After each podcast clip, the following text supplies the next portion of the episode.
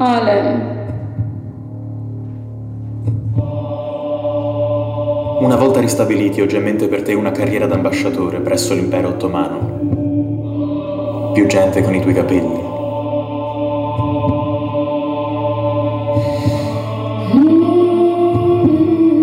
Se Dio continuerà a mostrarci i suoi favori, Firenze diventerà un ducato. Ippolito de Medici. No, Duca Alessandro de Medici.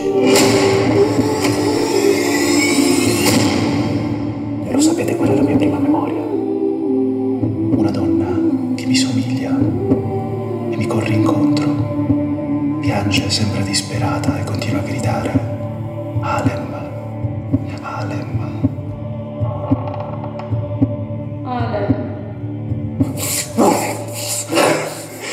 Digli di darmi Firenze. Offese che non mando giù So riconoscermi di più Questa battaglia finirà Non ci rivedremo là Firenze mi scorre nelle vene, caro cugino. Anche se tu provassi a togliermi tutte le gocce di sangue che ho nel corpo, io sarò sempre Firenze. E Firenze sarà sempre in me.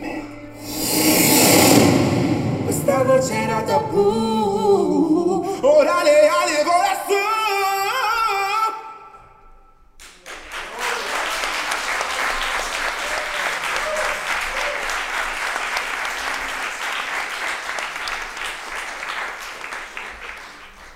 Emanuele- Allora, prima mi presento per chi non sa chi sono, io mi chiamo Emanuele Marescialli, sono l'altra voce del podcast Black Coffee. Allora, il Moro per me è stato super importante perché eh, mi ha fatto ricollegare al progetto che mi ha permesso poi di conoscere la mia socia del podcast, Ariam Tecle. Ehm, il progetto si, chiama- si chiamava di LBD Stories e stavo raccontando la storia di mia famiglia. Eh, io sono nera, però sono stata cresciuta da una famiglia mista con padre bianco, madre nera e eh, fratello eh, misto.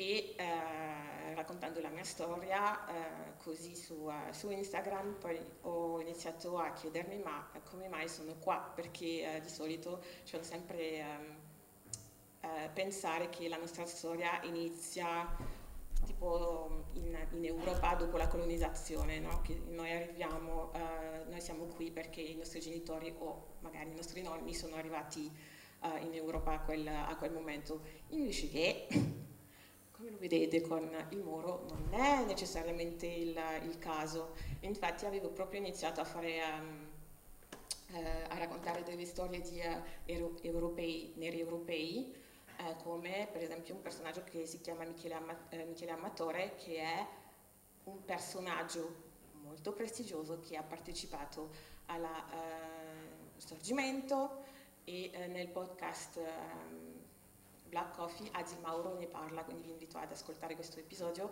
però eh, sono dei personaggi di cui non si sentono parlare esattamente come Alessandro De, De Medici, quindi Daphne se ci vuoi eh, dire perché hai scelto ehm, di parlare di, di lui. Ma allora, io non sapevo che questo personaggio esistesse nella forma in cui esiste, o meglio nel colore in cui esiste.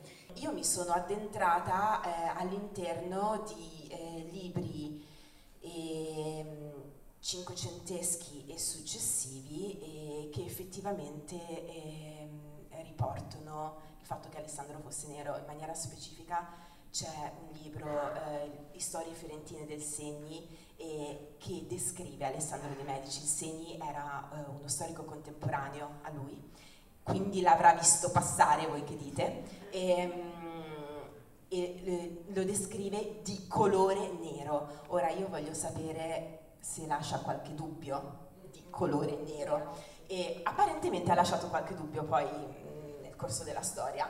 E Perché dunque- la descrive, no? Perché la descrive a suo vantaggio.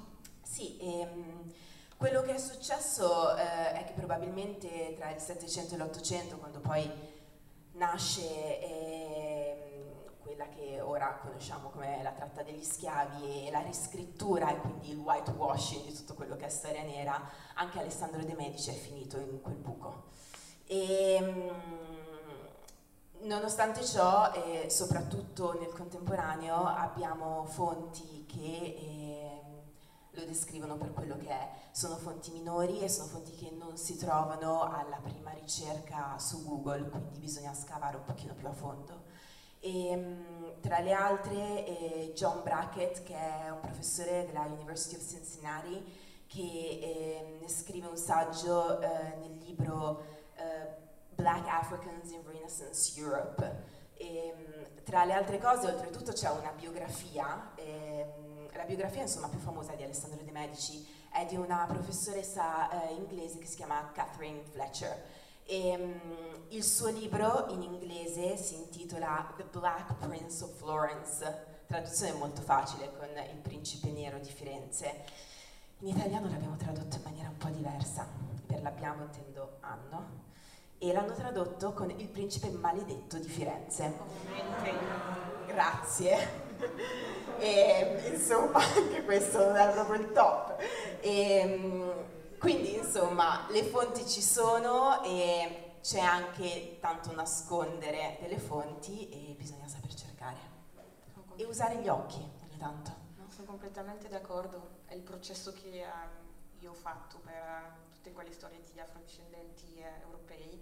Ogni volta che si inizia con Wikipedia perché non c'è scelta e poi si inizia a scavare, ad andare a trovare um, studi accademici e, um, anche in altre lingue e fare Google Translate perché c'è un problema che noi non siamo problema. La cosa è che noi non siamo um, neri americani che usiamo l'inglese, ma siamo in tanti in tutta Europa a parlare diverse lingue. Io sono francese, sono italiana e per fortuna io parlo italiano per cui riesco a capire determinate cose, ma a livello europeo è molto più difficile.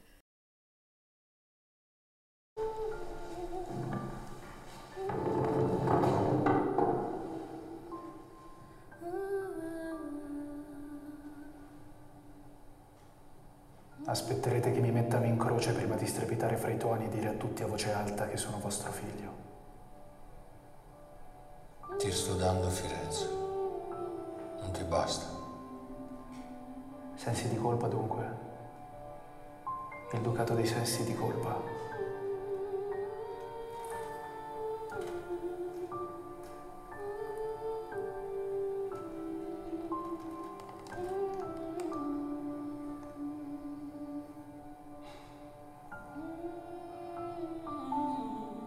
Le avete mosso violenza? No, No? no, c'era dell'affetto tra noi. Pregava il vostro stesso Dio. No, lei aveva un altro Dio. E come si chiamava il suo?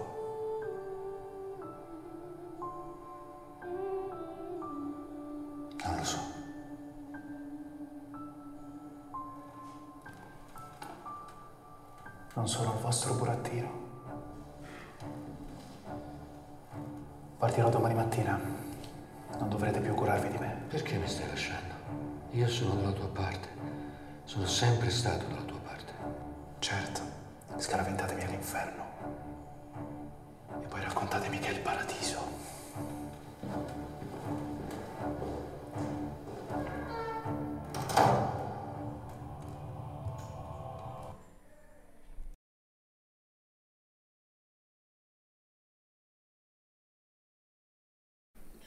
Tu hai fatto una scelta molto precisa ehm, nel tuo racconto della storia di Alessandro di Medici, perché hai iniziato con, a raccontare la storia in, un periodo molto difficoltoso per eh, i medici. E eh, questa conversazione con eh, il padre eh, di Alessandro di Medici mi è rimasta proprio impressa perché la figura del padre eh, spesso in queste, in queste, storie non esiste, non c'è il dialogo, quindi puoi parlarci della tua scelta di uh, fare questa scena?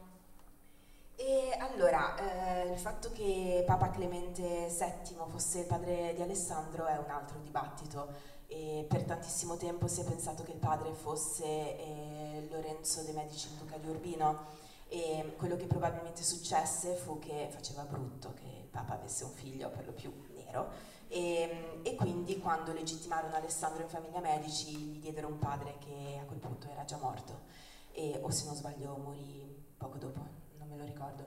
E, dunque, ehm, noi non sappiamo nella vita reale se Alessandro seppe mai che Clemente VII eh, era il padre e io ho immaginato la conversazione che avrebbero potuto avere nel momento in cui eh, lui l'avesse saputo. E come dicevi tu, eh, è un momento molto vulnerabile per la famiglia dei medici perché ehm,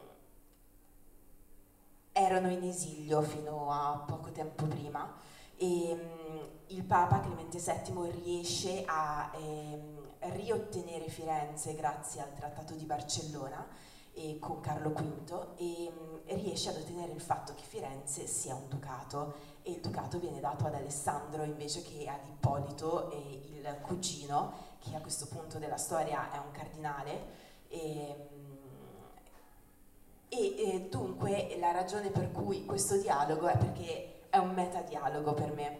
E, un dialogo con un padre eh, che può essere metaforico per me penso forse anche per alcuni di voi, con un padre che è il posto dove siamo cresciuti. E questa domanda che mm, in questo pezzo Alessandro pone, e, ovvero come hai trattato mia madre, è fondamentale. E, mm, e questo padre, come ben sappiamo, la risposta ce l'ha, non la vuole dire e a volte pensa addirittura di non, eh, di non aver fatto poi così tanto male. E dunque volevo che fosse un pezzo eh, che parlasse appunto della storia di Alessandro De Medici, ma allo stesso tempo della storia di tutti noi.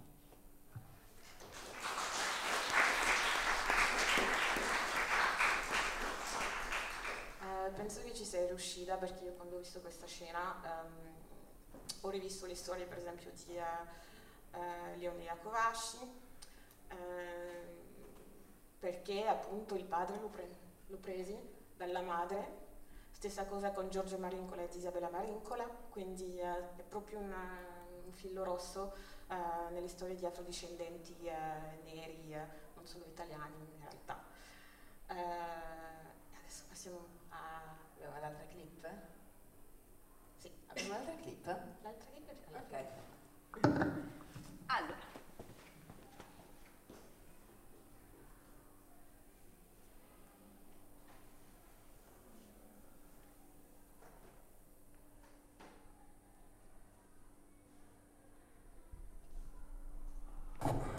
Cosa hai paura, Ippolito? Non hai mai fatto una piega mentre tutti mi additavano come ignobile, indegno, primitivo, brutto, stupido. Non hai mai mosso un dito per alleviare il mio dolore, nemmeno quando potevi, nemmeno quando sarebbe stato facile per te. Ma Firenze mi scorre nelle vene, caro cugino. Anche se tu provassi a togliermi tutte le gocce di sangue che ora il corpo, io sarò sempre Firenze e Firenze sarà sempre in me. Scusa Alberto, c'è quella barra che deturpa la tua faccia. oh mio Dio!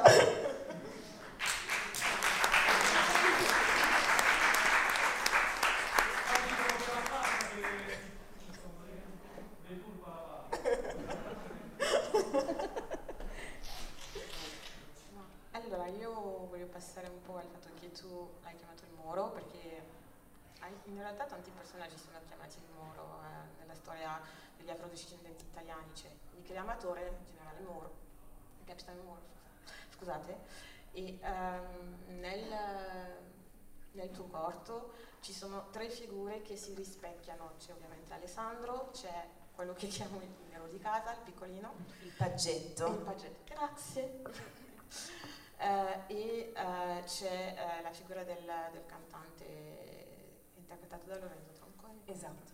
E, ehm, io ti volevo chiedere perché eh, dove avevi trovato delle informazioni su eh, questo, perché ovviamente la mia esperienza in Italia è che eh, si crede che eh, la nerezza sia arrivata, ehm, persone nere siano arrivate eh, due generazioni fa, eh, quando questo dimostra proprio che non è il, il, il, caso e che non si tratta solo di eh, colonizzazione, ma ben di rapporti, ehm, diciamo, ehm, prima di avere la colonizzazione ci, ci sia stabilito un rapporto tra le popolazioni in Africa che poi ha portato ad avere gente ehm, nei, ehm, in Europa. Se penso per esempio in Portogallo, se guardate dei uh, quadri del um, 600 vedete che ci sono dei neri ma che non sono vagetti, sono nobili, perché ci, eh, ehm, dei rapporti si, eh, erano stabiliti in modo particolare con, con dei re ehm, nelle regioni in cui andavano eh, i portoghesi. Quindi